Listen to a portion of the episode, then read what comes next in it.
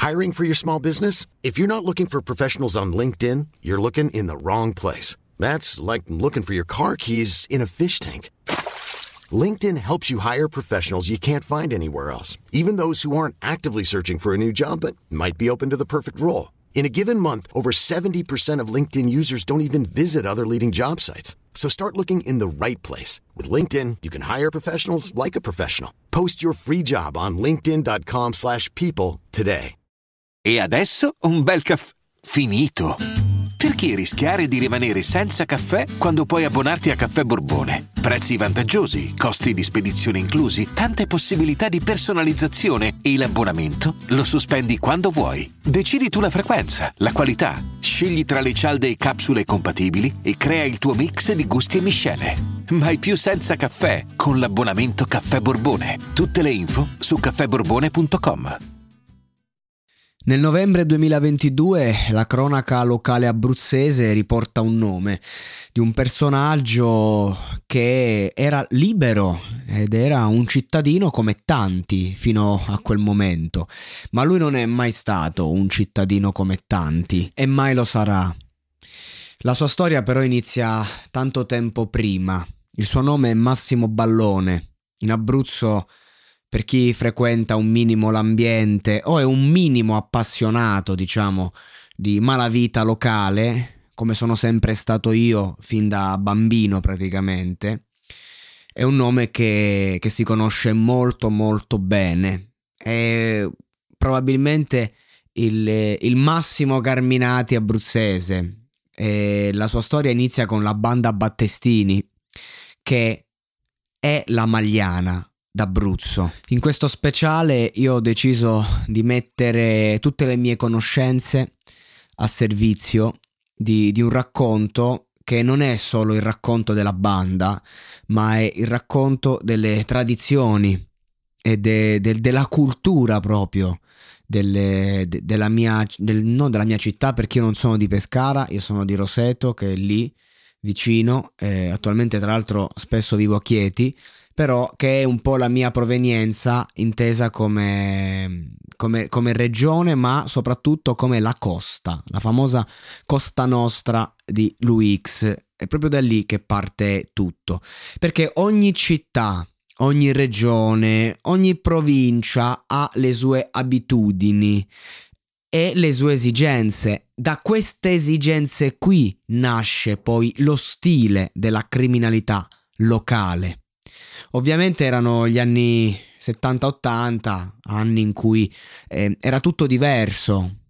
C'era ancora eh, forte la, pres- la, la, figura del bandito, che oggi è veramente rarissima perché con la tecnologia eh, è difficile oggi essere bandito, è quasi impossibile ed è quasi sicuro che prima o poi eh, la pacchia finisce. Alla fine della fiera è, è sicuro quasi sempre, nel momento in cui scegli questa vita eh, tu sai che probabilmente finirai o in galera o morto ammazzato questo è poco ma sicuro. Ma oggi le probabilità che tu finisca in galera molto prima del tempo sono ancora più attuali, soprattutto perché anche il mestiere, no? Oggi ehm, non c'è più magari chi, chi te lo insegna in un certo modo, c'è anche da dire questo. E così iniziò la carriera di Massimo Ballone nel, in, in, quel di Pescara, il suo quartiere San Donato, quando Rolando Battestini, fondatore della banda, lo, lo va praticamente a prelevare dicendogli vogliamo fare una rapina? Ti va? Semplice. E Massimo Ballone si ritrova dall'avere 100 lire in tasca ad avere 45 milioni di lire questo loro primo colpo insieme. La banda viene, for- viene, fondata appunto da Rolando e, mm, con suo fratello Pasquale, che però era un po' una mina vagante, una testa pazza. Parliamo di uno che aveva ammazzato una persona a mani nude nei tempi in cui la banda si stava, mh, mm, si stava sviluppando, quindi era in carcere. Parliamo di un personaggio eh, ribelle che cercava sempre le evasioni. Diciamo che il vero leader per una questione di attitudine abitudine, ehm, di, di, mentalità, era proprio Rolando, che fondamentalmente era un eh, ragazzo pieno di sé, con una grande personalità. Per me il vero capo, il, il, il vero mh, rappresentante della banda è e sarà sempre Massimo Ballone, per motivi anche dovuti al fatto che è l'unico che alla fine della fiera eh, non ha fatto una fine de merda, nel senso che lui è rimasto sempre uomo d'onore. E mh, anche oggi, 61 anni, nuovamente preso traffici da Napoli, stupefacenti, è lui il referente del centro Italia per la malavita. Questo è il discorso, è lì la grandezza, eh, il prestigio criminale. Per questo per me io riconosco in lui la figura del capo, anche se mm, così come ecco alla banda della Magliana si riconosce la Magliana in Renatino De Pedis, punto, con cui tra l'altro la banda Battestina ha avuto a che fare, ma anche se il fondatore è stato Giuseppucci, per fare no, per, per parlare proprio del romanzo, eh, il libanese per carità è il capo della banda, ma nel tempo il nome banda della Magliana alla fine, quando poi anche non c'è più, la porta avanti uh, il Dandy. E il discorso è lo stesso, fondamentalmente. Bisogna fare veramente un, un, grande parallelismo tra le due bande, perché cambia solo la zona e la mentalità. Sei a Pescara, sei in provincia. La provincia ha altre regole. Ad esempio, ai tempi, in quella, in quella Roma, la, la banda della Magliana erano sanguinari, sparavano, ammazzavano. Ai tempi commettere un omicidio in una città come Roma e fare in modo che non, non si risalga a te era molto facile soprattutto rispetto ai tempi di oggi e rispetto a zone come Pescara. La banda Battestini, la maggior parte dei colpi, mica li faceva a Pescara, salvo eccezioni si facevano a Pescara, ma tu in una, una provincia non è che puoi ammazzare, puoi eh, fare rapine, puoi fare come cazzo ti pare, perché vieni preso all'istante, allarmi la polizia locale. È chiaro questo. Quindi a me più che raccontare, diciamo, la storia, lo storytelling, che è molto più semplice di tante altre storie criminali, mi interessa andare ad analizzare il comportamento, eh, perché da quel comportamento riusciamo a risalire un po' veramente alle abitudini del posto, appunto. Quindi, ad esempio, il discorso soldi. Tu ti ritrovi con 43 milioni, 45 milioni di lire e non hai neanche pensato a dove metterli, giustamente. Uno, chi te l'ha insegnato, nessuno lo sta imparando in quel momento. Due, come ti muovi al riguardo? Che facciamo?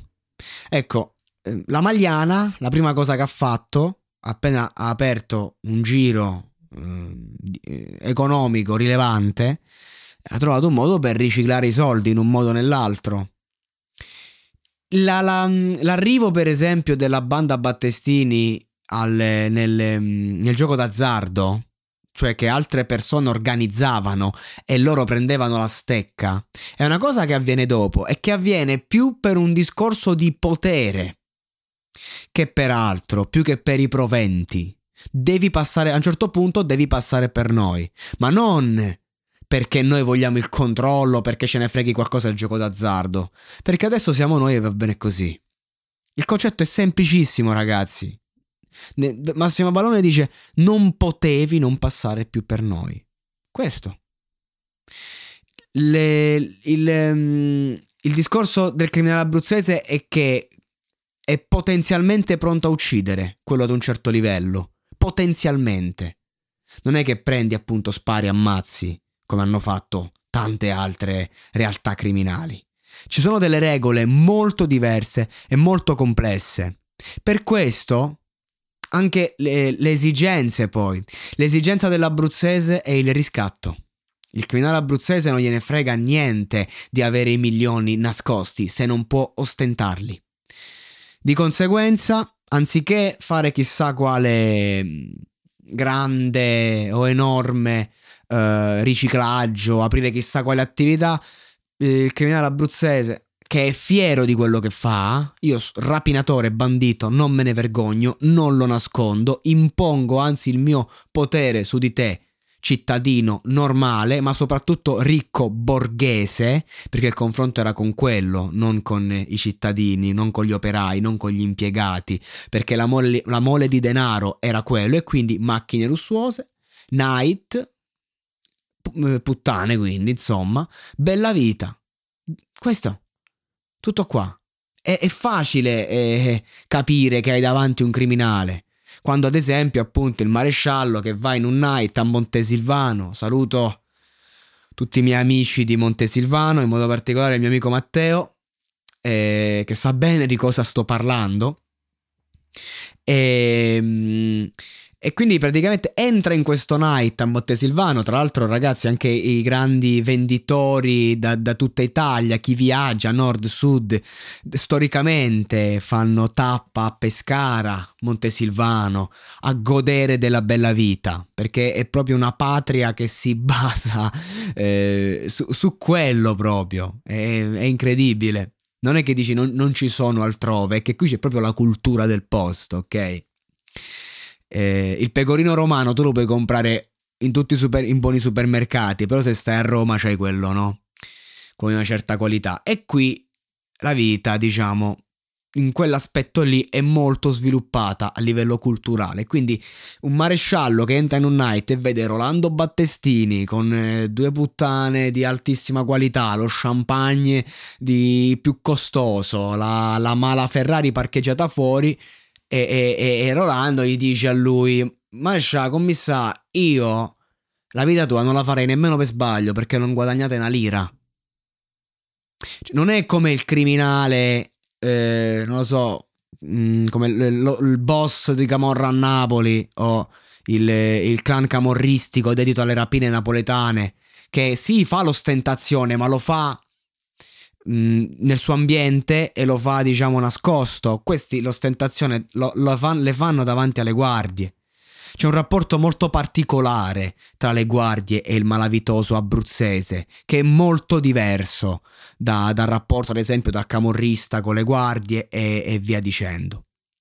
È il concetto anche del fregare il prossimo, che eh, diventa una logica di potere che ti fa sentire vivo perché una volta che tu ingrani con un tot di rapine, il discorso economico è saziato. Vai oltre, vai fuori di testa, ma perché? Perché vuoi dimostrare ancora qualcosa a te stesso, al mondo. Per esempio, mh, la loro prima grande rapina in Olanda, quella fu una rapina eh, molto importante che viene raccontata dettagliatamente in un documentario da Massimo Ballone. Praticamente in una gioielleria, attesi da un loro compagno lì sul posto, loro riescono a entrare, partono a 200 all'ora, si fanno in macchina fino al posto, vanno e riescono in eh, pochi minuti a, a fregare praticamente questo personaggio che non era uno stupido. Disco- non era stupido, ma noi l'abbiamo fregato. Questa è la citazione. Cioè, questo per far capire il concetto anche di, di, di, predominio. E non era un colpo facile, era un colpo dove c'erano le guardie fuori, proprio una, una roba eh, complessa, ugualmente portato a casa con un doppio fondo dove c'erano delle armi perché gli erano state sequestrate all'ingresso, le armi che avevano portato. Insomma, praticamente una roba che nonostante la difficoltà è stata portata a termine. Ed è stato il primo grandissimo grandissimo colpo, quello che fa veramente la differenza, quello che ti sistema in qualche modo e che quindi ti porta a cambiare mentalità. Ai tempi Pescara voleva essere, voleva togliersi l'etichetta eh, di città di provincia.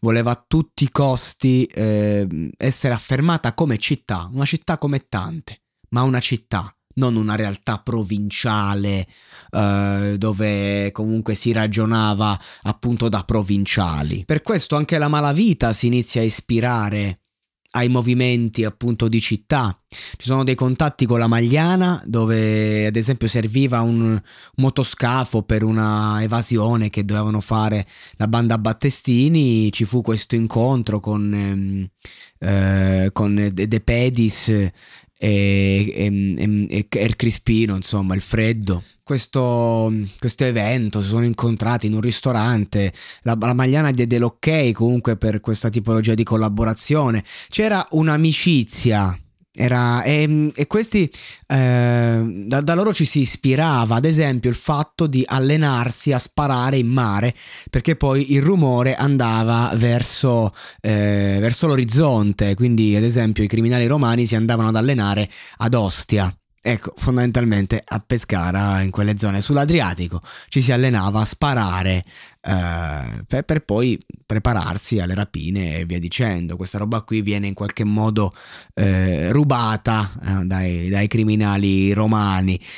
Piccole cose, piccoli dettagli, ma che fanno capire anche la differenza. Oggi uno magari si pensa che vedendo due film, mm, parlando, oggi c'è molta più informazione. Basta ascoltare un po' di podcast true crime e arrivi veramente che la, che la teoria la puoi fare pure tu una rapina che non hai mai fatto niente. Ai tempi dovevi imparare tanto tante cose, tanti dettagli e che, di problematiche che poi arrivavano, insorgevano e, e lì è un attimo perché mm, sbagli una cosa, ti fai dieci anni di galera anche dieci anni dopo che hai fatto un colpo, quindi insomma ci vuole una certa mentalità, bisogna saper scegliere. Il fatto che la Magliana venga a parlare eh, con la banda Battestini è anche un modo come per dire voi siete gente per bene, gente in un certo modo, gente di cui ci si può fidare, ci sono incontri in cui non si può dire di no e per poter eh, dire, eh, per poter imporre un sì in qualche modo mm, vuol dire che il tuo nome è diventato abbastanza grande.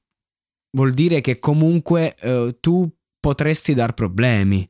E questa è la cosa importante. E i problemi arrivano, arrivano praticamente subito.